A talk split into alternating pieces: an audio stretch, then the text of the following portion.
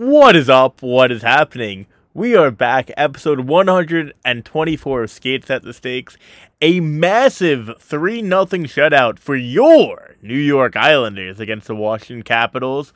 Recording after the game, a little bit after, because, um, of course, I had to watch the Pittsburgh Steelers pull out a nail biting win as usual. But today it's just me and Ryan. Jake's asleep right now. Uh, we are recording pretty late. It is almost 12. Ryan, how are we feeling after the New York Islanders kind of, I guess, stole a game in DC? Yeah, I very. I mean, I'm over the moon in the sports world. My uh, the MLB season's over. I don't have to worry about um, the worst possible outcome of the Atlanta Braves winning. So the uh, Texas Rangers won the World Series. Uh, Max Scherzer and Degrom are World Series champions. Two individuals I don't care too much for, but hey, it's better than the Braves winning, so I'm okay with it. Um, and then the um, in the basketball, the Brooklyn Nets right now, the talk of the town, the two and two Brooklyn Nets, but it feels like they're four and zero because every game's been close, so things are good there. Um, you know, in baseball, the Mets are about to start their off season, another great off season for the New York Mets. But uh, the highlight of the New York sports world right now, of course, is the New York Islanders, it, folks? Uh, the Islanders have had a really good week since the last time AJ was on, and you know, since the last time we recorded with Ian, which was a great appearance by Ian and Jake. Um, you know, it was the Islanders have picked up what three points at this point of the past two games. Yep. You're never going to complain about that. Three points every uh, every two games. That's going to have you on track for uh, 120 plus points every day of the week. I mean, the Islanders are on a really good points pace. That's the, their best start in many many years. And we'll go into the individual game by game in a minute. But I think even though the vibes got pretty nasty after the Detroit loss, which uh, both me, AJ, and Jake were in attendance for, vibes got nasty after that one. But overall the ship is sailing. We're still on the rails. We're still doing good. Yeah, people were really getting sicko over uh, the Detroit loss. And I understand. It was very embarrassing what they did. And it was a real shame. They gave up three goals in five minutes max in the third period after playing a very above average to very good 43 to 47, maybe 50 minutes. I don't know the exact time. But the first and the second period, the Islanders looked very good. Ilya Sorokin looked very good. Uh, the refereeing, I'm not going to blame the refs for the game, but the refs were god awful and they were soft as crap. Giving Cal Clutterbuck a 10 minute misconduct because he yelled at a ref. Come on, grow the fuck up now.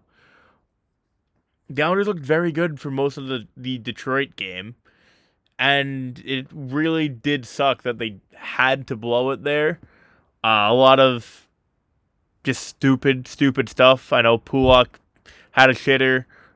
Wahlstrom wasn't great defensively there. They they really imploded within a five minute time period, and it was just really depressing at UBS.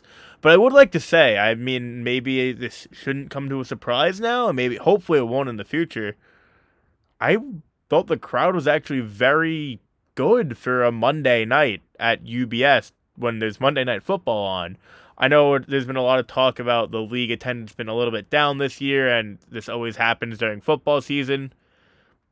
I think the Islander, I think UBS was 87% full, which I mean, I'm not going to, you know, don't raise a banner for that, but tickets were very cheap, and I expected it to be a lot, you know, emptier. So I thought the crowd was actually pretty good, pretty engaged, and after the third Detroit goal, it was very quiet, but rightfully so.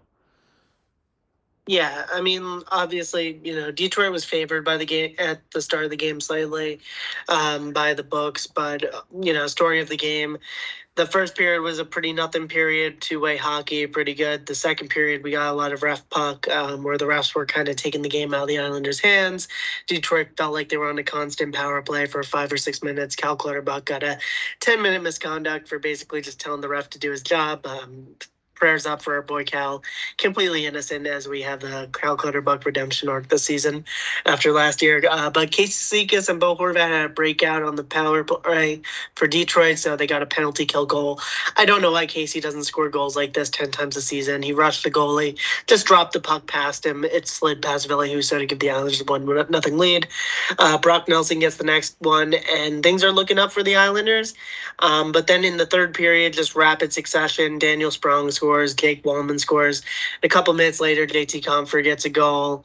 Really bummed out. Uh, I moved over after the second goal to go sit with a friend of the pod, Michael Leboff, um, the Big Lebowski on Twitter of the Isles Anxiety podcast, and hung out with him for a little bit and his pops. Uh, but then, you know, um, the million or the eight million dollar man, or eight and a half million dollar man, Bo Horvat got a goal uh, to tie the game up for the Islanders. I thought this was huge. Detroit's been, I don't want to pump their tires because I've historically not liked what the Red Wings are doing, and we've made fun of all their signings, and it shouldn't be making, it shouldn't be working as well as they it is, but it's working out really well for Detroit this season.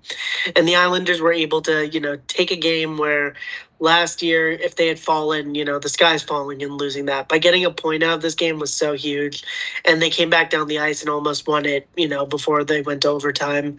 Um, but then in overtime, you know, they walked it off. Uh, Lucas Raymond, I think, had the game winner. And uh, it was just a bummer. It was a bummer to lose in overtime like that. But, you know, an overtime loss doesn't hurt me. Three on three losses don't hurt me. Blowing the 2 0 lead kind of annoys me. But overall, as long as you get the one point, I'm completely fine with it in the current landscape of the the metro. AJ, how do you feel about the one pointer here? You, you got to feel a little bit disappointed, but you also got to feel pretty proud that you know they they did play very well for most of the game. I know they blew it within five minutes, but if you want to look at it at in the longer haul of things, I will take the very positive 47 minutes and we could fix the crappy 5 minutes more likely than not. I'd rather it be that way than the. Uh, I don't know. Like I think I'd rather have it the way we had it than have it the way Detroit had it. They really, you know, they had their chances obviously with a lot of power plays, but we look really good. I'd rather look really good than not get anything going for most of the game. Right? I feel like that's yeah. the right way to go about yeah. it. We played well. Yeah. If we had blown the game three nothing and they had tied it three three, I think I would have like a completely different mindset. Like that would really bum me out. But the fact that we were only up 2 0 and then they were able to get like bang bang two goals and then they scored one more and we were able to claw back into it with that Horvat goal, which was a beauty. I don't know why he doesn't do that at least once a game, but I digress. It was a power play goal where Horvat set up kind of in the I don't know how would you call that the higher slot uh, between the circles, and he just ripped it on net and it went past Husso and it was sick. Um, I was really happy for Bo. Uh, but yeah, it's like I don't know. The big story of this game was Lane Lambert made a big change in the third period to start it, and this took all the headlines. Lane Lambert switched Matt Barzal to the third line, put Oliver Wahlstrom on the first line. Uh, let it be known, I'm sick of Wahlstrom's shit. I don't want to see him in the Islanders lineup. I'm over this kid. I've been over him since the summer. I gave him a clean start to the season. It's not. It's not working. I'm just fed up with whatever Wally's doing out there.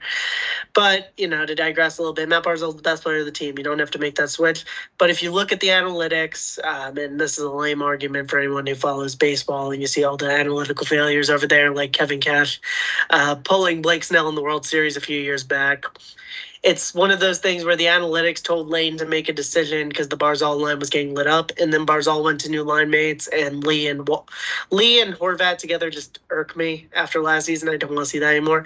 But it was a really brutal performance by both lines. They let Detroit right back in the game because we couldn't get an offensive possession uh, because the first line was really slow, and Wahlstrom flubbed the second goal and kind of let it go in, but or didn't make a real effort to block it. But yeah, besides that, you know, they could have been better in the game. I threw blame on Twitter on Pulock, but you know, I think Lane's in charge of the structure, so it should have been able to hold a little better. Um, yeah, the defense didn't look great in the third, but besides that, this fall of Dobson still on, so that's pretty sick. AJ, I'll kick it back to you. What do you think of the Lambert uh, line change he made? Um, I didn't agree with it, obviously, but you could see what he was trying to do. It just didn't work, and it backfired. I know Barzal had a quote saying that more times than not, Wayne makes that move and it works. So he's not like freaking out about it, I guess, which is a cool. It, you know, Barzal's pretty honest with the media. That's what all the that's what they the media guys for the New York Islanders say at least that Barzal is pretty good. He's not gonna really fluff answers like some guys will. He'll keep it pretty honest. He hasn't had the greatest start to the year, but it hasn't been bad by any stretch. We know there's more for Matt Barzal to give, but I've been seeing people complain about Barzal, especially tonight after the Washington game. I'm not really going to complain. What does he have? Six points in nine games. For now, that's fine. Wait for wait for the lines to cook a little bit more. I don't like Lee on the first line. We'll get into that later, though. Um, I'm not worried about Matt Barzal at all. I'm not. You said he's our best player, which is probably factually correct. I don't know though. It's kind of tough. He Skater, should be yeah. best skater by far, but ah, it's really tough. Nelson's really fucking good. Dobson, I, I don't I won't say Noah Dobson's better than Barzal yet, but right now Noah Dobson, nine games into the season, is a point per game player for the New York Islanders. We haven't had a point per game player. Yes, only nine games, but we haven't had a point per game player since um Barzal's rookie year. Noah Dobson's more likely than not not going to put up 82 points this year, but the fact that he's really broken out and is even doing this while looking gr- very good defensively. I'm not going to say great. I'm not going to say amazing.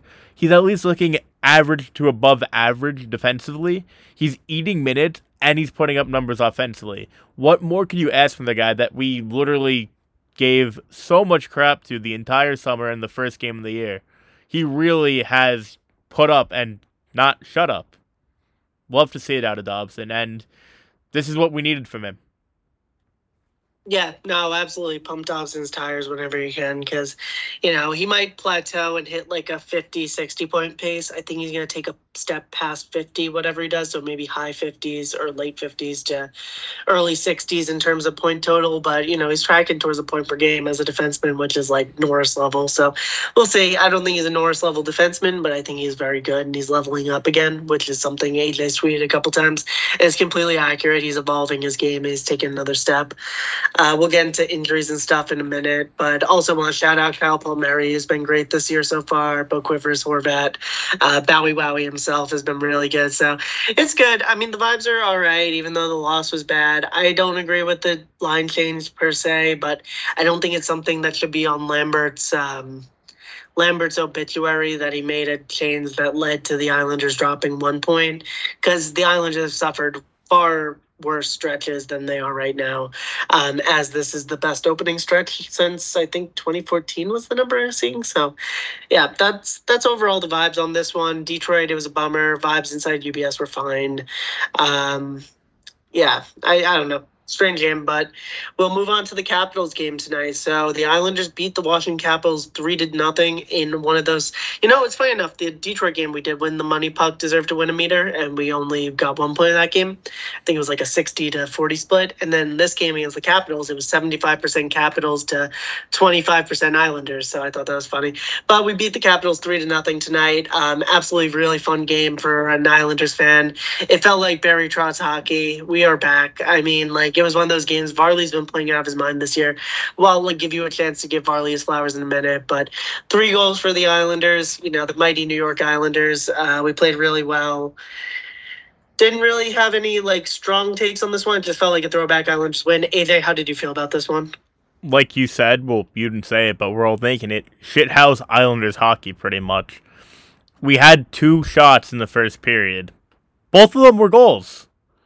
Both of them were goals. Ryan Pulock. A lot of people were on Ryan Pulock's ass, and you know what? Rightfully so. He is making a lot of money. He does have to step up a little bit. What does he do? 20 seconds into the game, or 30 seconds into the game, he scores a goal. People, uh, I know JFresh put out that chart saying the hardest shots per player Pulock since maybe 2019 or 2021. I forget what year it was. I don't think it was just last year. But Jay It was 21 to present, yeah. Gotcha. So 2021 to the present day. Ryan Pulock led the league in hardest shots, shots over 100 miles per hour. I forget what the exact statistic was, but pretty much Pulock has the hardest shot. He takes the most hardest shots, and he doesn't ha- score goals on these hardest shots. So rightfully so, people are, or I think it was over 100 miles per hour the shot was, just to clarify. But I understand our fan base wants to see better out of him. He's not playing great defensively, and offensively, he hasn't been great either the last few years. Under Barry Trotz, he became a shutdown defenseman, which is fine because he was one of the best in the league, but he needs to kind of pick his path, similar to Noah Dobson. And I I wasn't worried about him. I was saying he'll be fine and I'm very happy to see what he did tonight, getting a goal. Uh, I didn't watch the entire game, like with my notepad. So Ryan, did he look fine defensively tonight? I'd assume so if we had a shutout. Yeah, yeah. Pulock, Pulock and Rom were fine as far. It wasn't a good defensive game for everyone in their own zone. Um, the Capitals took a lot of shots. They weren't like high quality shots. They were mostly low quality chances, but they took a lot of them. So I mean, Varley against low danger chances is you know a Greek god. Like he's absolutely awesome. Like was, you know, he was wonderful against him. Pulock looked fine in his own end, but every game we should just start off by sending either Pulock or Dobson down the ice to fire a shot on the other key or the other goaltender just to wake him up and test him out. Because if Pulock's firing 100 plus, and I think Dobson had to have been somewhere on that list, uh, he's definitely broken 100 before, if not high 90s. Just just give it a go. Have the two of them shoot on net. Just wake the other goalie up. Uh, so that was the first goal of the night. Right as the game starts, and the Capitals take momentum back for a couple minutes. Um, they basically keep it for most of the first period. And then the Islanders score their second goal of the game, which was by the absolute buzzsaw of a third line. Um, I'm guessing this line's praises because these are my guys. Simon Holmstrom, JG Pageau, and uh, Hudson Fasching reformed the new third line. Um, analytically, our best line of the night, very high on these guys. I think that the two wingers both play a very analytically sound game between Fasching being an energy guy and Holmstrom being a very technically sound hockey player. And they, you know, even though Pageau might never have that offensive upside he had when he first got here and in the 2021 season, you know, if they can create just a buzzsaw of a third line with these guys and get a couple goals like the one they scored tonight, which was an absolute beautiful goal by Hudson or by Simon Holmstrom with some nice link up play with Hudson Fasching. It was it was absolutely wonderful. Really high on these guys. Um, AJ want to show so uh, want to show Homie some love here. Of course, love Simon, baby. He this guy only scores bangers. It's a little it's it's really cool, but it's also kind of ridiculous. Like get one greasy goal. Come on, Simon. He doesn't have an assist yet either this year, which is fine. I really do like the third line. It looked really good tonight from when I was watching. It makes sense because I know um our friends of the podcast, uh, Desmond from Through the Island. He basically said, and it makes total sense what how is it going to work with Anders Lee on that wing? It's really not. Fasching is the perfect guy to help Simon Holmstrom get you know get behind the net, get in the dirty areas, let Simon allow allow Simon to do Simon things, while Fasching is also going to be an uh an energy an energy bunny energizer bunny. There we go, English. Uh, an energizer bunny behind the net and win pucks back. And Pageau's just a perfect player for both of them. It's a real perfect fit for the three of them. And my only kind of interesting question or concern to you, Ryan, is where does Zach Parise fit on his team if he comes back in November or December, if we do bring him back? Uh, that's a good question. Um, you know, it depends on him getting up to speed. But, you know, overall, I, I don't have too much like of that, that Hudson Fasching spot would be where I put him. Um, and if Hudson's going to maintain that spot, then yeah, I'll keep him, keep him there. But you know, Zach, if Zach can make Zach comes back, he makes the team and he makes it over like Wahlstrom or Gauthier, who a lot of the Gauthier praise is unheralded. He hasn't done anything for this team at the NHL level yet. He could be something. He's still a box. He isn't a boat. He's a box. Um, so we'll see what happens with Gauthier. But I just think, you know, give Simon like five to 10 games of run on this line because it's looking really promising. He scored, you know, for his ice time, he scored a ton of goals last year, 10 goals. And, you know, he's a pretty promising player. He's, he's one of the faster or not faster players the week in the league, but looking at his NHL Edge earlier today, he between 18 and 20 mile per hour bursts, he was one of the highest in the league.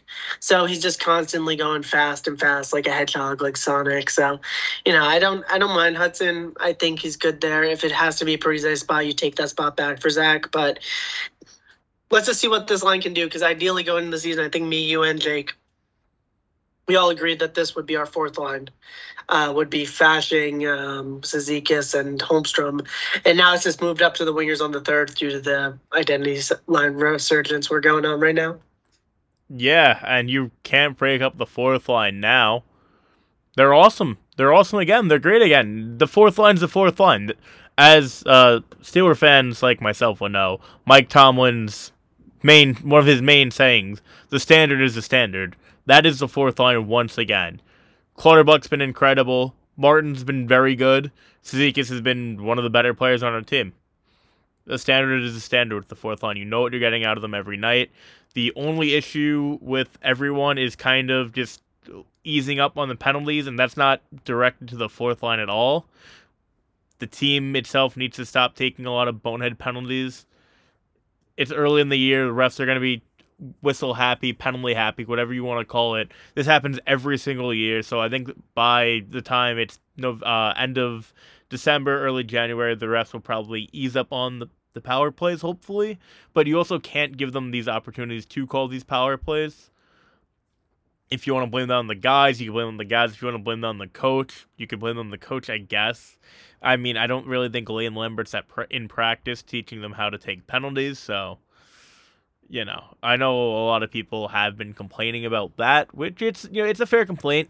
You can't really do too much unless you're Casey Cizikas against Detroit when you're on the penalty kill. It's kind of hard to score goals on the penalty kill, so I get it. It's not good, and they've taken a lot of bad and stupid penalties. But I think once the season gets a little bit more older, uh, the penalties will probably get called a little bit less frequently. Yeah, it's like uh, penalties never got called during the Barry Trotz years. Um, people forget about that, but um, yeah, it's it's it's it's annoying. I mean, like you know, penalties happen.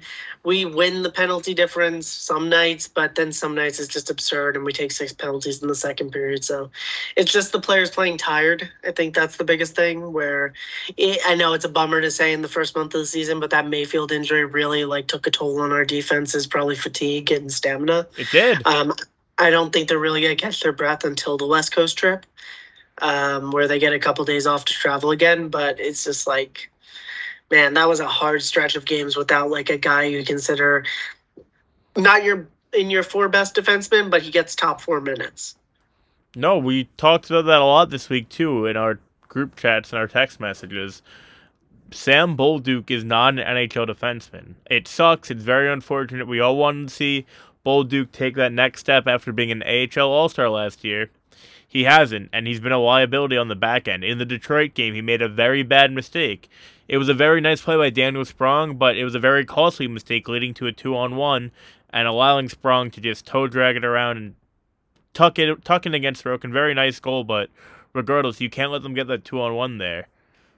Bolduc has been sheltered. He's been giving very uh, he's been getting less than eight minutes a night there's no reason for him to be playing only eight minutes a night. If he's not good enough, he shouldn't be here. The issue is you can't send him down to Bridgeport. Well, you can, but you have to put him on waivers, and your other options behind him aren't good enough. Right now, Adam Pelech might be hurt for a little while. We're not too sure he injured his hip. We don't know what's going on, but if he's not going to be here for a while, right now, pick up Jordan Oesterle on waivers. I'm not going to give this guy, you know, a swan song, uh, saying he's the next Cale Makar or Chris Prong or whatever you want to call him. We can't have Sam Bolduc playing six minutes a night and let Noah Dobson and Alexander Romanov and Pulock, because I, I, was going to say Pelech, but Pelech's hurt. We can't have these guys playing over 25 minutes every single night. They're going to get worn down, they're going to get hurt, and they're going to be exhausted by the end of the year. They need to play uh, a good amount of minutes. You know, they gotta ha- they gotta play their time, but they're playing their time and above because Sam Bolduc's just such a liability right now and can't be trusted. Yeah. Uh, 100% agree on Bolduc. So I really think you you're onto something there. And I'm not a big Bolduc guy. I'm not a Bolduc believer. Um, you know, think he's kind of been trashed so far this year. And a lot of people have come back to me and they've been like, "Oh, he has cold feet. He doesn't. He, he how can he get involved when he has eight minutes of ice time?" And I throw back at you, Sebastian, who started last year playing like six, seven, eight minutes a game, and he was able to lock it down, play consistently good, not make terrible mistakes, and eventually his ice time increased throughout the season to now where he's pretty much a lock in our top six. So there's a way to go about it. I know Bolduc's still young and he should be allowed to make mistakes, but he's not on a team that's going to allow him to make mistakes because the Islanders need the defense to play structured and limit turnovers as much as penalties. So that's uh, that's a big factor for us the thing on Bolduc now, if Pelech is hurt, Pelech is a left-hand defenseman. I've always said it. We're very thin on the right side of the defense, so we don't have right-handed defensemen. Um, I'd give Bolduc a game on his good hand. He's a lefty naturally, so he was playing on his offhand for the majority of his time to start the uh, his his kind of tenure this year. I'd give him one more game on his like proper hand because our left side order would go Romanov Aho getting the primary minutes, and then maybe you just have him sheltered with Mayfield. I'm fine with that. But then aside from those two, um, or that kind of setup, on the right you have Dobson, you have Pulock, you have Mayfield. That you feel very strongly about how good they are on the right, even though they're a little weaker on the left. But I, agree on Oesterle. I think you might as well just grab him. There's no reason not to. It would suck to lose Bolduc on waivers, and you probably do if you put him out there. So I get why people wouldn't want to, but we got to kind of worry. I, I don't want to be overreacting to game nine in the season.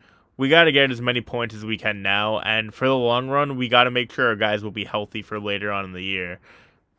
It sucks, but you're gonna have to make a decision if you want to have Noah Dobson continue continuously playing near 26, 27 minutes a night, which he's looked very well in that spot so far. He's looked great. I'm very happy for Noah.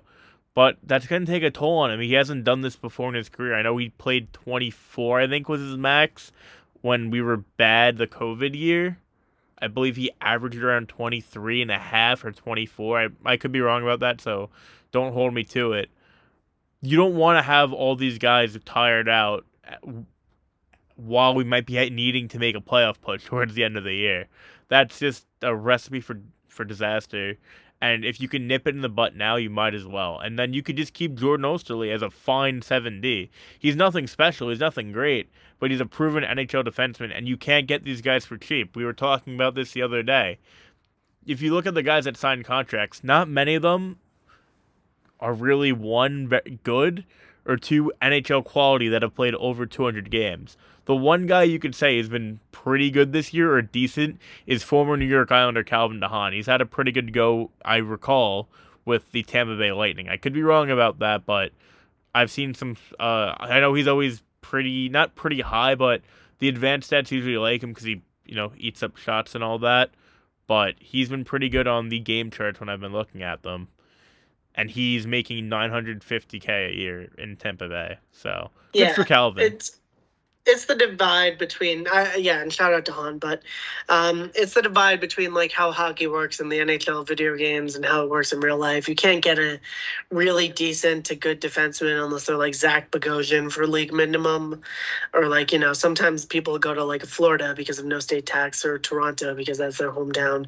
But if you're a market like the islanders and they aren't like you know a guy growing up from long island um, they're probably not going to come back and sign you from like a million dollars which which is the tough reality of things. But we could have used a seventh defenseman, but everyone was so impressed by Bolduc, myself included, that we thought we'd give him a shot. I think he deserves one more shot on his proper hand, but I'm not losing sleep if you don't give it to him and move on. Um, yeah, but that's the defenseman discourse. I think that's pretty good. I checked Dobson played 22 minutes during the COVID season, so God, you know, uh, right now he's at 25 minutes a night. That's not sustainable. It's going to have to come down eventually. But for his point per game narrative, it doesn't hurt that he's getting three extra minutes a night. So it's it's good stuff. Um, he's also killing some penalties now, which is interesting. Also, to note, Brock Nelson scored the third goal in this game. Uh, the Capitals had zero. Varley with another shutout, and uh, Sorokin and Varley. We talked about this last pod, AJ. I wanted to get your take on it. Um, of goalies you've seen in your lifetime for the Islanders, where does Varlamov slot slot in? Um, where I've seen of guys I've seen. Yeah, yes. So you could either, I mean, the approach me and Jake took to this question was the all time, but just to make it a little more easy, like of the ones you've seen, not favorite, best. Probably number two. He's he. I mean, he's been better than DiPietro he's probably number three or four within the franchise's history, which is really weird to think about. But I mean, the game's a game. He's been awesome. He's been clutch for how many years now? Since 2019 20, since he came here, he's Five been awesome.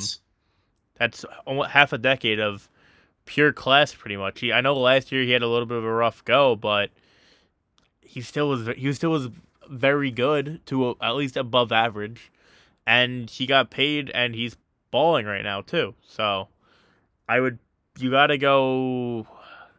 I want to say Sorokin won, but not yet. talent wise, sure. I mean, yeah, no shit. The game is very different from back then. Billy Smith has four cups, so you, it's kind of hard to take that away from him for now. Uh, if once Sorokin gets a Vezina, I think it's you can make that argument a little bit more clear. I know I asked some of my friends that are older and they've watched Billy Smith. I'm like, do you guys think Sorokin's better than him? It's like, yes, skill wise, but you're not gonna say it until he wins a Vezina, So that's fair. Uh, so I guess Smith one, Sorokin two. I guess you, yeah, go Chico, uh, Chico Resch third, and then Varley fourth. I don't. I wasn't around to really watch Chico, so I just know people talk about him very highly and how incredible he was, and he was a great team guy, great backup, and he was a great goalie when he played. They just had one of the best goalies in the league in front of him in Billy Smith. Who do you have fifth? Um, fifth. Ooh, there. I mean, I have Kelly Hrudey in my four, so that's right after Chico. Same top three and then Hrudey, and then Varley. But I think Varley can chase shout. Hrudey. I not with the Islanders, but if you want to pick like the best name, you can go Ron Hextall. he was fucking awful for the Islanders though. Um, I mean Hrudey, uh, I, yeah, Hrudey's a fine shout. Nabokov was good. Uh, I kind of want to say Dwayne Roloson. I think that'd be a fun answer. I think over deep, Halak. I yo, I'm not gonna lie, I kind of forgot Yaroslav. Yeah, y'all go Yaroslav Halak. Halak's a good Halak, answer. Reiser, Lehner. I mean, there's there's nah, a, you can't go think, Lehner. He's only there for a year. He was good, but what I've started to think is in the same way where the New York Mets, when you think of them, you think of the pitching. Uh, you think of Seaver and Grom and Gooden, and they have a rich lineage of pitchers. I think in the same vein, you think of goaltending in the New York Islanders. And I think that's going to be, you know, the defining characteristic of the franchise. I think to some extent that's probably why they took um, DiPietro so high because they thought that's like a pillar of the franchise goaltending throughout the years, and we've kind of seen it's accurate. But now we're pretty much set up in net for the next two years at least, um, with Varley backing him up or backing up Ilya, and we'll see how many more years Ilya gets on top of that of being an elite goalie. We all think it's going to be eight. We'll see if it's all eight, if it's seven of the eight, but. I'm, I would bet my money it's eight for Ilya. Ilya, even though he had his worst game of the season against Detroit, still at a very elite level. He was insane against Detroit still. He was insane against Detroit. I mean, it wasn't his best game because, like, some of the. I wouldn't even blame most of the goals on him. It was just like, you know, it wasn't like Varley was stopped there. It wasn't like. It was goals that he could have had, but not he should have had, if that makes sense. That's fair, but also he made many, many incredible saves, saves, that no yeah. goalie in the league's making. Like, he robbed DeBrincat at least twice, if not three times. I know he hit the post once as well, but he robbed DeBrincat in overtime. That would have just been like the absolute worst watching DeBrincat score. And no one booed DeBrincat, which was I was a little surprised about. I wasn't sure what was going to happen. I booed. The entirety of the fan base did not boo, unlike no one booed. No, no one really booed. No one really knew why I was booing in my section. And I was like, all right, I guess, I guess we're not cool anymore. I guess, I guess we don't do this anymore. I guess I don't, I don't, I don't think it's a response to Gaudreau. I think people just weren't that aware of the DeBrincat stuff because it was really just Dave Pagnotta and Rosner and Gross on Twitter. It wasn't like something, unless you were like checking Newsday. It wasn't like the whole world thought the Islanders were might have got this guy. I don't know. It, it was. It's kind of like the same. It's kind of the same thing because Pagnotta was the one to link us to Gaudreau.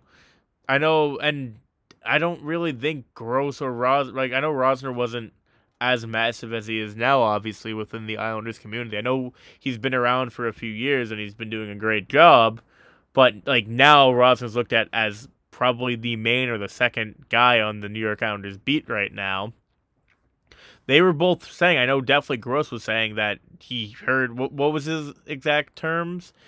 Uh, there's smoke or something or something. There's smoke between the Islanders and DeBrincat. I think was his exact tweet, which I'll probably be ripping off in a couple of months when I start losing my mind at this team. um, but yeah, it, like it's similar. I don't know. I just felt like it wasn't I, maybe they didn't get it, or maybe they just like collectively decided to be the bigger person, which for Islanders fans nope. I can't believe to be the case. But no hey, maybe maybe they did, and honestly, that'd be pretty impressive if they decided that was the route they wanted to go down. Um, I don't, not- I, I don't think so nope. though. I booed. I, I booed when he got the puck, and then after a couple times, it's like, all right, no one else is doing it. Um, I'm not gonna boo that much. Yeah, I mean, it would have been funny if they booed. I did PLD even get booed when he went back to Winnipeg the other week. Yeah, he got booed. Good. Big time.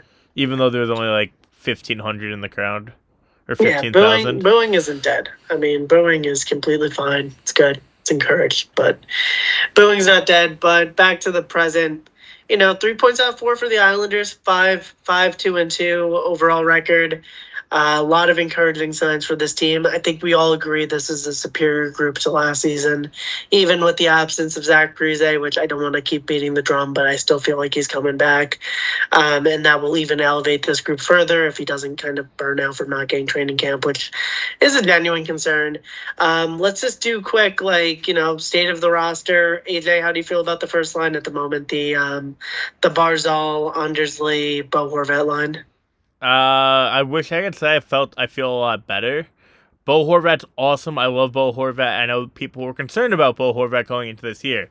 There is no concern from me, at least, about Bo Horvat anymore. He's proven his worth. He's earned his pinstripes. We know what we're getting out of him. He's a great, great, great player. Barzal, he could be a little bit better. I'm not worried about him yet. Some people are. It's Barzal. We know what we're getting out of him. He'll he'll turn up eventually. We need to see some more goals out of him. Only one goal in nine games. I expect a little bit better out of the guy, but it'll come. I'm not worried. The issue is Anders Lee, obviously. Anders Lee, uh, me and Anders Lee, my good pal, the captain, number 27, Anders frickin' Lee. Not Anders IE, just to confuse you guys with um friend of the pod, Steve. Lee's been bad. He's been awful. He's been atrocious, making way too much money. Has two points. Both points were in the same game, the Colorado game. He needs to be a lot better. I tried putting out a tweet today to motivate him and maybe get some good juju and make him score a goal. It didn't work. Anders Lee couldn't even score a goal with my good juju, but people were very upset with him. But you said he had a good, he had an all right game today. It was a typical Anders Lee game. I see a lot of people complaining about that. Um, Anders Lee, we need better out of you. I'm, I, the slate's not clean anymore. He needs to get it going, but I'm not gonna completely shit myself when we win a game three nothing like other people will. It's just not the right time to be bitching about Anders Lee. We won three nothing. It could be a lot worse. I get it. It's very frustrating watching him play and watching him ghost and watching him do nothing at all. We won 3 nothing though. Try to enjoy the moment a little bit. That's all I'm going to say. This isn't at anyone specifically. I just saw a lot of Lee complaining at under um the New York Islanders Twitter uh, account after we won. Like I get it. He's been bad. Enjoy the win for 5 minutes. We could talk about Lee tomorrow. Yep, and give the first line a grade through this point of the season. Uh letter grade, I will give them I'll give them a B. It could it it Horvat deserves an A, Barzal deserves a B, Lee deserves an F. So maybe a B minus. Uh I guess a B minus. Yeah, an F is tough. Um, I'd say, you know, similar veins. Um, you know, you've nailed it there. Barzal's been okay uh, to good. Most games he's been good. Some games he's lagged behind. I think Bo's been great. Happy with the investment so far. Anders has been bad. I'm gonna go with this line, giving Barzal a B, Horvat an A minus, and then Lee's gonna get a D on my end. He really needs to step it up, or this is gonna be a really rough season for him. I still think the best place for him is the second line, but we'll get into it now. The second line is absolutely incredible. I give the first line overall a C plus grade. Um, going into the second line, you know, the perfection line, Engvall's been absolutely incredible. He hasn't scored a goal yet, but he's been a revelation in the top six. Uh, Nelson's been really good as he always does. Scoring goals, not assisting as many this year, but you know, definitely scoring at a very high clip this year for Brock. And it's Brocktober, and now we roll into Brockvember, so he, he's moving and grooving. We love Brock Nelson, don't we, folks? Uh, then Kyle Palmieri. He's back. He hasn't had his yearly injury yet. Um, he might have gotten out of the way in the preseason, but love KP, love everything he brings to this team. And this is kind of, you know, the hottest he's ever been as an Islander. He's our second leading scorer next to Noah Dobson at this point.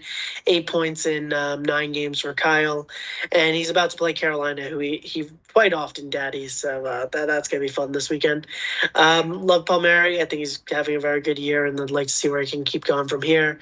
Um, overall, giving this line an easy A, the easiest A I gave out. All three players get an A.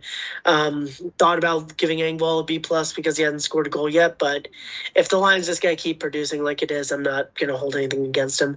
AJ, what are your thoughts on the second line? Uh, you're spot on there. The one thing that I am missing a little bit, and hopefully it comes back, is the Harlem Globetrotter esque that, that that line did have the first few games. Like everything they did was like chemistry on a on point to a max T. It hasn't felt like you know the drop passes as much. Maybe they told them to cut that out at practice, but it isn't feeling as like flashy as it was the first few games. But it's still just as effective. This is a Kyle Palmieri Kyle Palmieri, excuse me, we traded for a few years ago. We've never seen him score at this clip. I know he's he's had hot runs like last year during the um, California road trip. He was absolutely buzzing. I think he had like I think he scored a hat trick and then had another really good game. But he right now he has what did we say eight and nine or seven and nine. He's been absolutely incredible. This is what we've been wanting from him. And as long as he can stay healthy, I don't see why this can't be a thing. He's not going to put up 70 plus points more likely than not. But if you get over 55 points out of Kyle Palmieri, 60 points, that's awesome. That's incredible. I would have signed up for that in a heartbeat. And he's doing, you know, he's playing well in his own end too. So he's doing it all. Love Kyle Palmieri. Engvall people have complained about. Some uh, people have complained about. He's been fine. He's been good. He's like we know what he is. Offensively, good. checking incredible. Defensively, fine. He could be better some games. I'm not worried about it. He wasn't great the Detroit game. I'm not going to freak out about it. And Brock Nelson might be the best player on this team. We'll see. Uh, that. Nah, I don't. Honestly, I think it's Horvat. I'm, and I'm very happy to say I think Bo Horvat is the best player all around on our hockey team. That takes a lot for me to say that because I was hyping up the Brock train all year, but I'll give them an A plus. They've been awesome, man. Impressive. Um, yeah, I mean, skater, it's it's close. It's it's really close. But at this point of the season, I think you know Noah's gonna get best skater and Brock's gonna be second. Um, to this point, and then Bo's third. But you know, you're not gonna get any complaints from me if you have those guys in any order. They've all been awesome. Uh, third line, we could just call it like out the pieces here. Just call each one of them out. Uh, Gauthier gets an incomplete. I don't even want to grade him because he's gotten one game where the team played like shit. I don't think he's very good as an NHL player, but he has good traits. Um, I don't know if you know he'll really get lineup time here, but as an extra piece, he could be good. Who knows? Uh, Wahlstrom has not been good. He's been very bad. Absolute F. Just done with this guy. Um, it's a bummer to say because everyone, all the best people you know, have Oliver Wahlstrom jerseys. Um, I, I, have a lot of friends who have Wally jerseys who believe in this kid, and um, yeah, it sucks. He lets them down. Uh, Simon, I think, has been excellent. You could put him on the first line here for the exercise, but just to put him on the third because that's where he's now.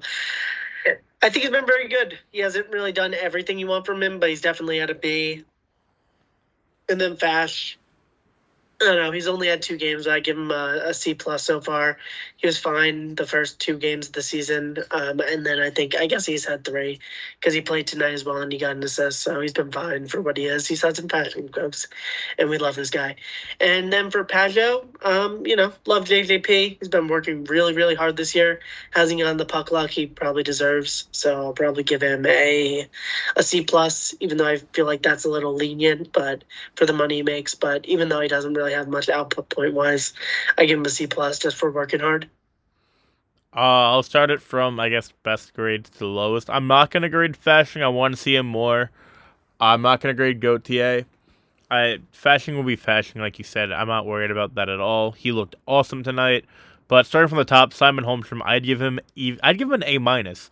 This guy, you know, he's not going to put up a lot of points. We know that he scored two banger, banger goals so far this year.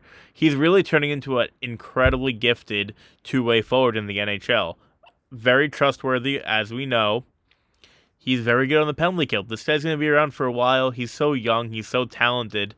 If he can grow offensively, he's going to be a star in this league.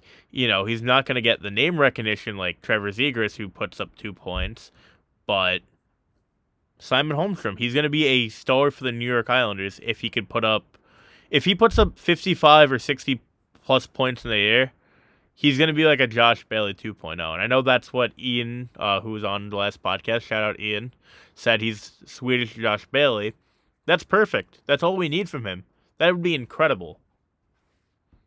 So I'll give him a B plus. I'll give Pageau a B. I'm you know uh, we all know how much I love Pageau here and how underappreciated I do feel that he is on the New York Islanders. He does have to score more. He does have to produce more. He did get an assist tonight, but we do want to see more out of 44.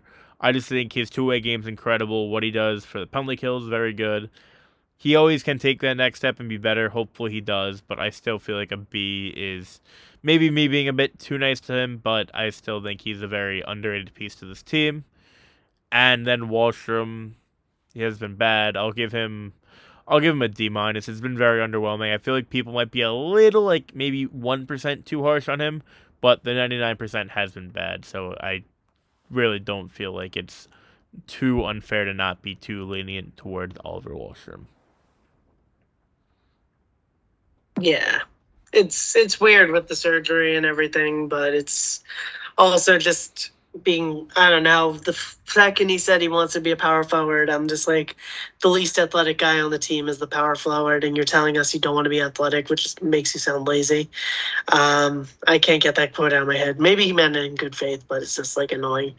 Uh, fourth line, fourth line revival. I've been very happy with the fourth line. Uh, by you know expected goals percentage, it's been a top thirty line in the NHL this year, so that's that's fun um, for the analytics community.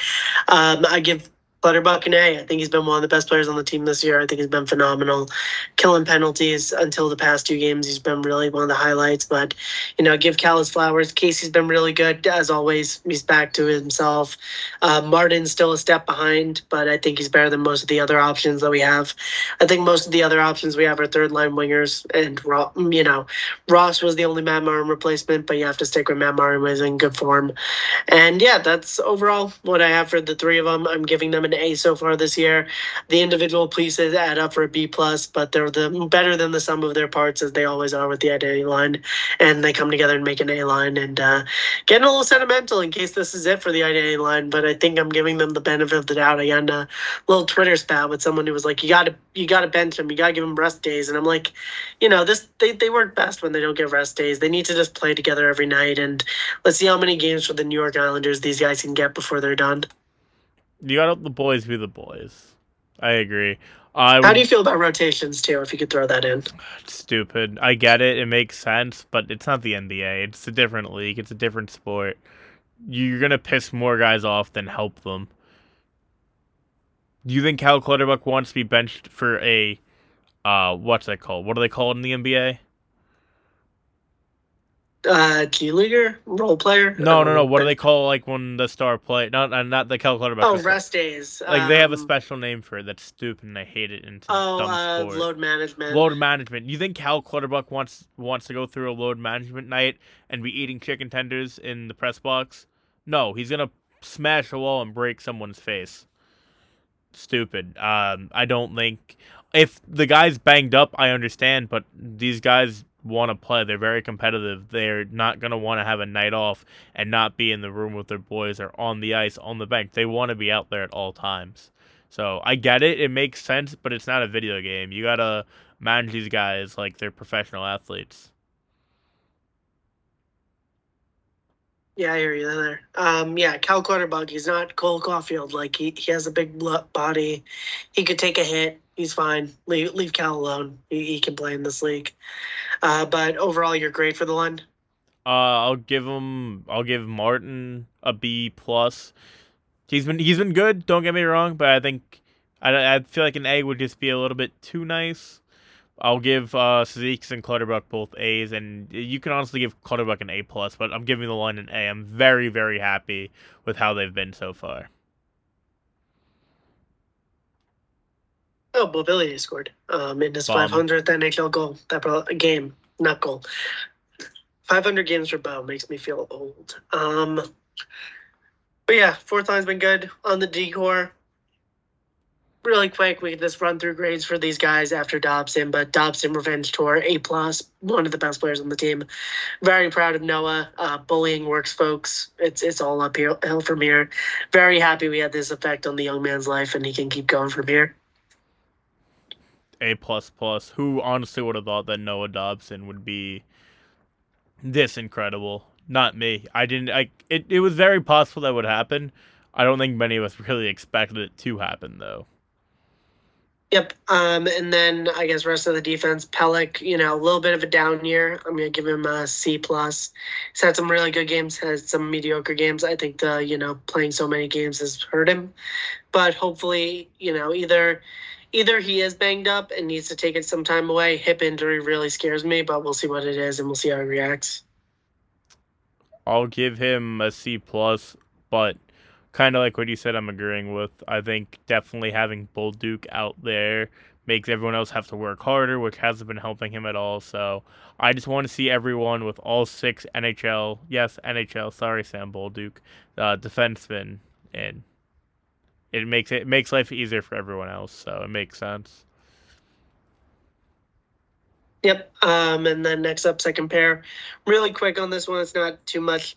You know, I think uh, Romanov's been good. I'll give him a B. Pulock's putting it together. I'll give him a B as well. I think just overall they've been shut down. Rough game against Detroit, but the rest of the season they've been really good. So as a pair, I give them a B. I'll give them a B plus. I think they've been very good. They literally only let up their first five on five goal against Detroit. Um, I know offensively they haven't done much either, but Romanov's been good. He's been real good. Uh, he he can still take that next level. I'll give him a little bit more time. I think he will, you know, be as good as he was last year. Shut down defenseman. Pulock, we'll see what happens. He said uh, he was talking to Hickey on the broadcast. Well, not on the broadcast, but Hickey mentioned on the broadcast that Pulock said he's been clutching his stick a little bit too hard, double clutching shots, passes, overthinking the game a little bit. He's gonna mellow out. He's gonna be fine. He's gonna be good. I'm not worried. I will give them. I'll give them a B, but I expect them to be a B plus to an A next time we do this. Yep, agreed. Um, other than that, the third pair, Scotty, we'll give him an incomplete. Two games. He was awesome in both games just please stay healthy, man. We really miss you. I, I would never thought I'd miss Scott Mayfield as much as I have the past two games. Uh, Seby's been good. Seby's at B plus. Really impressed by Seby as always. Um, some games he's looked absolutely wonderful. Some games he's looked kind of poor, but for the most part, for being your sixth defenseman, or he should be your sixth defenseman, he's been doing his job. Bolduc gets a D. I think it would be a little cruel to give him an F because he hasn't really like blown up poorly because he hasn't had that much ice time, but he has made a couple big mistakes that, you know, have cost the Islanders at least one point at this point of the season. So we'll see if he puts it together now with Pellickert, but, um, you know, no faith in him really as a future piece at this point. Yeah, uh, I agree. I feel. I, I don't. I know. I didn't mean to Bolduc. I'll give him a D minus. I'll give Aho. What'd you give Aho? A B? A B plus? B plus. I'll give Aho a B. I do want to see him. I think it's similar to what I'm saying about every other defenseman. I want to see him away from Bolduc. He could be better. Uh, he's been good, but I think he could be even better. I'll give him a B. And hopefully we, hopefully Pelech's not out long term. Cause that really suck, man. Yeah, I agree. I think overall, you know, defense been fine. I wish they shot more. I put a little bit of a Twitter thread together, uh, using shots on goal I think last year the one of the strength of this team was just shooting from the back end so much because we have a lot of guys like Anders Lee, also like guys like Brock Nelson who can score a greasy goal every now and then. So just throwing it on net is a big help. I wish we did that more, but we'll see if we see if we do do it. I, I hope we do. I hope we go back to that level. Scotty took two shots tonight. Um, you know, he's going to shoot it. You know, Noah's going to shoot it.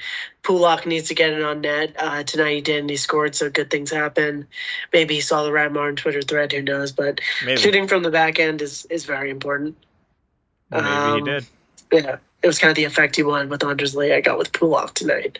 No shame though when the guy scores my scores a goal after I kind of like I kind of make fun of him. Um, and then yeah, goalies Sorokin a a, and then Varlamov A plus. I think that's pretty straightforward. No yep. need to compare the two too much. Sorokin's got the harder matchups, but in his role, he's done everything, and then in Varley's role, Varley's done everything and a little bit more. Yeah, I agree. Spot on. A plus, and I'll give Sorokin an A plus. He's been awesome, man more than fair. I think that's totally, totally fair and good. Um, so that's it for Islanders talk. Any final Islanders subjects? No retirements, nothing, anything really coming this week in terms of Islander world. Um, any other news I'm missing here before we go into league talk? Before we wrap. Not that I could think of in the uh, Greg Cronin got ejected out of a hockey game as a coach. That's kind of funny. That's, That's kind of pretty funny. Islanders related. He was bitching about uh, calling in the Penguins game. Brutal. That's tough. How are Penguins doing?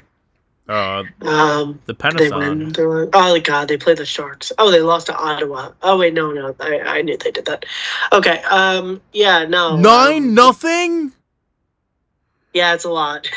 Dude, the Sharks might be the worst team in NHL history. Yeah, we'll transition to league talk now, but yeah, Sharks are really bad. This is this is very funny, but it's also very sad because if that happened to a team like us, we'd be uh, relocated. But since San Jose, even though it's not a rich hockey market, um, they they love having that team out west, um, so they keep it. But um, you know, Sharks awful, and they're gonna be awful for a long time.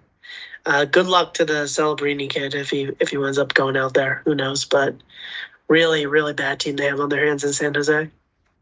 They suck. Terrible. Just looking at the standings, um, Bruins are good. I watched them beat the the Maple Leafs tonight. Uh, let's do real or fake really quick. Detroit, are they really good or are they fake good? Uh, can we say in the middle? No, I, I mean like, are they actually good or are they They're I it's bad? I, I they're not bad. You can say they're mid. Mid, they're they're mid, mid because they they're they're a good team, but then they're dropping stinkers to the stinky Florida Panthers. So they're gonna be good probably, but right now I'm gonna give them mid. Sounds good. Montreal, good, mid, bad. Bad, bad. They fuck. They Bad. suck, Yeah, man. I saw bad. them. I saw them with my own two eyes. They're really bad. I they it it's been comeback galores for them. Uh, comebacks galore for them. Uh, they've been pulling crap out of their ass. They I I like the team. Don't get me wrong. Like Jack Guy's fun to watch. Cole Caufield rocks. Suzuki's a good player. Uh, the goaltending it's not great. Obviously, Jake Allen's doing his best right now, but the team's just not good. They is this is not sustainable. We've seen this with the Flyers. and I know you're gonna mention the Flyers next, probably. I don't think they're good. The the Montreal Canadiens. No, I have a couple teams between them and the Flyers, but I'm also going to go with bad for the Habs. Um, next up, Tampa. Is Tampa good, mid, bad? I have them as mid. They had a rough start. Once they get a healthy Vasilevsky back, they'll be great. Though I'm not too worried. Jonas Johansson has been very good for them, so fair enough. But I'll give them a little bit above mid. They'll be fine. I'm I'm not worried about them. Yeah, I don't think they've been that good. I think they'll be close to the wild card. But we'll see. Toronto's been bad so far this year. Or they've been, I guess, not bad, but bad by the, what they Below expected to be this year. I'd say Below average, yeah. Yeah, they've put up two shitters in a row now. I mean, I guess taking Boston to a shootout, Boston's really good, but the Kings game they completely shit the bed. Not that the Kings are a bad team either, but like, come on, you're Toronto, be better. Yeah, I was out watching that a little bit, and also the Preds game they lost.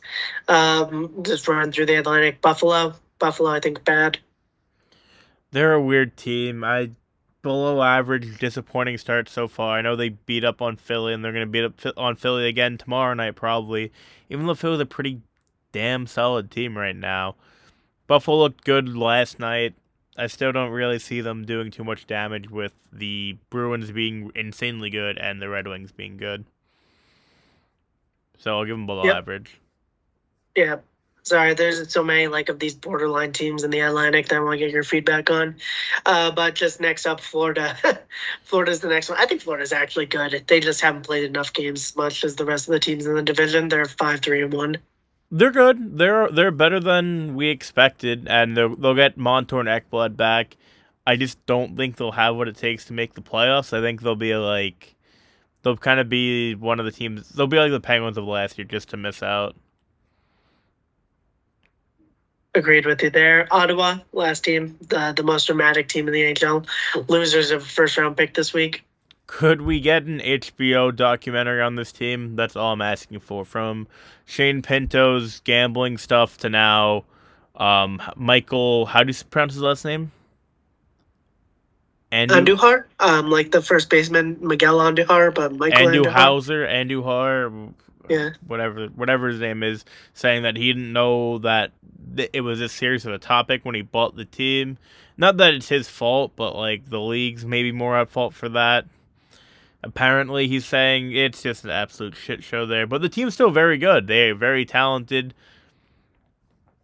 I'll give them average. You can see what they're doing, but the injuries are gonna really, really haunt them because Brancham's still out, I believe. Shabbat's injured, and there's only so much depth you could really have.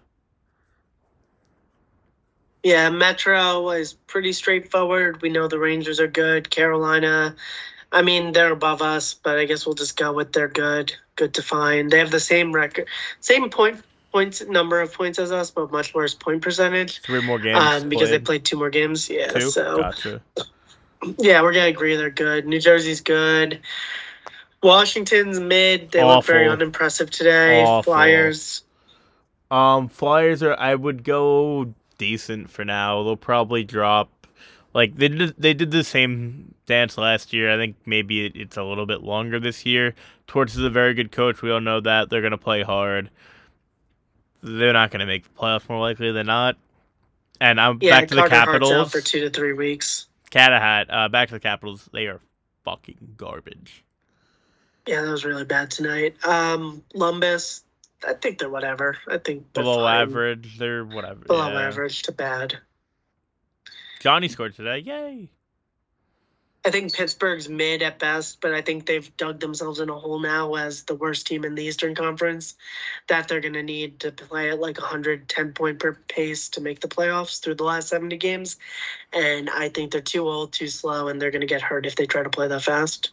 What's their record? Uh, their record is 3 6 and 0. The Penissance, by the way. The Penissance. I, Oh, yeah, they were actually the worst episode, but- team. Wow.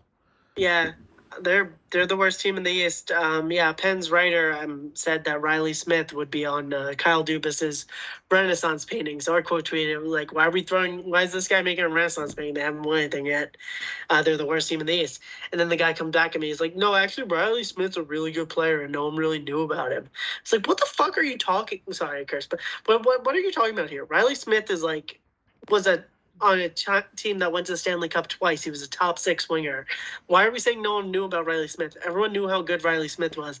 You got deep, like a distressed asset against the cap for like a cheap price, but like overall, it, it was like a good trade for the Pens. But like this year at the deadline, they're going to be asking themselves, do we trade Reilly Smith because they're too bad, and he doesn't really do anything for them. He just increases their like upside, but they have no upside because they stink. He's a very good hockey player on a very bad hockey team. Um, thanks for taking Erik Karlsson, I guess. He's a good player, but he hasn't. This is no Norris Erik Karlsson we're seeing right now, guys. I think we all kind of expected this to happen. What does he have? Four points in nine games? Five points in nine games, maybe? Ten for the Canucks, another one for Beauvillier. Why is Anthony? Anthony the San Jose Sharks are just ruining all the memes for us here. What the He's hell? a shark merchant. Oh my god. I can't wait for us to play the Sharks. We better dunk all over them, or else it's gonna be really Oh disappointing. god. Yeah, they're gonna play the Leafs soon, and then they'll probably like beat the Leafs or something because that's how hockey works. That is how hockey Um, works. Uh, I yeah, want to see I don't know. Karlsson's I- stats Again, I don't. This Pens team is so bad. It's just Crosby looks checked out. If they go to like, if they are through twenty games and still the worst team in the East, don't say they're done. But you know, I I don't think they can play at a hundred ten point pace. Karlsson has six points in nine games. Not bad, but like Noah Dobson better. Yeah, I can't hold Dobson's jock. Um, yeah, and then Mike Sullivan's also on the hot seat apparently, so we'll see how that plays out. Um, If he We'll gets fired, every Islander fan that doesn't want Lane, go get Sullivan, go get Sullivan, get Sullivan. No, he's he's a fine coach. He's a good coach. Do we need people to? consider him a good coach. I still think like I get crucified for this, but like he hasn't won a playoff series since the Islanders starting goalie was um, was Yaroslav Halak, and then uh, Doug Weight was the coach. Like he hasn't won a playoff series since 2018. I I really don't like. I don't give him his flowers as much as I probably should, but also I don't think he's like that amazing of a coach that he's missed the playoffs or lost in the first round all these years. Yeah, I mean, part of it is due to circumstance. Obviously, you got an aging core, and you're they're they don't have they obviously didn't have first round picks. They're always adding guys to try to make these playoff pushes. Then they ran into the Barry Trotz super teams twice. The the biggest flaw, and I guess it's really not a flaw because it was just a weird time, was the COVID loss to the Montreal Canadiens. Other than that, what was it? We played them 18-19. We beat them. 19 We swept them. We swept them. We swept them, yes. 1920 they played the Canadiens in the bubble in the qualifiers they lost, I believe Yep, in. three two. So that was technically the first time Sid missed the playoffs, but then the Canadian media start calling it the postseason. So it was a postseason streak, not a playoff streak. Stupid. Um that one's I mean, you know, yeah, they probably should have beat the Canadiens obviously, but that was weird. It was kind of who wanted them more and the Canadiens wanted them more. So, we all kind of know the stories of the bubble and how weird it was and it was just kind of if you wanted if your team wanted it, you guys are going to go out there and take it. And if the other team didn't want it, you could just walk right through them. Uh, then we played them again the year after. That was uh, not the COVID year, obviously, but the the sort of half COVID year, the the the Canadian division year, and we beat them in six, and then they lost the Rangers in seven when they kind of got fucked. They probably should have beat the Rangers that series. To be fair to them, they definitely should have beat the Rangers. They were down to Louis Domingue in goal. Um, not that Tristan Jarry is much better, but I digress. And then last year they didn't make it. It's been kind of tough for Sullivan. I don't think he deserves as much of the blame as he's going to get. He's been put in a pretty rough circumstance considering he does have a lot of great old talent in Crosby, Letang, etc. But like they're not really adding much new guys or younger new guys into the lineup. You know, Erik Karlsson, very good hockey player, won the Norris. Six points in nine games, not the hundred point guy they're they were begging for. Not the same guy so far. Reilly Smith has been pretty good. I know he put up a few points the other night. I have him on my fantasy team. Guentzel, he's still coming back from the injury. I love Jake Guentzel though. Uh, if they don't want to bring Jake Guentzel back, and if we have the cap, do whatever it takes. If he's a free agent, I don't think he. I think he, he's not a UFA, right? He. No, he might. No, he's a UFA. He's he's 29 years old. Yeah, I, I don't know why I thought he was 27. He'd still be a UFA either way. Um, yeah, if Jake Guentzel's a free agent and we have the cap, do it no matter what, man. He's so awesome. Yeah, it'd be interesting if you move Palmieri and get Guentzel, but we'll see how he comes back from injury this year. Um, in the interest of time, not gonna go through the West. It's like one in the morning, but we'll do that next episode. Um, I'll do the sign off real quick. Um, so thanks for making it this far through the podcast, guys. We really appreciate the love and support. The last couple of episodes have done great. We love having you guys on the ride for us in the regular season. Hopefully, next episode we're able to all three record together, but we'll see how the circumstances change. We've been kind of busy lately, but we're also trying to still get you guys to a week in some manner or another. Uh, but you can follow AJ on Twitter, our excellent host over here at DeVito Hockey. You can follow Jake on Twitter, who wasn't present this episode, at Prime Jake. You can follow myself on Twitter at Rod Martin. You can follow the podcast on Twitter at Skates and Steaks. And then from there, you can follow the, uh, you know, make sure you follow us on Spotify. Give us five stars if you can. Really appreciate it, guys. And we will talk to you soon. Peace.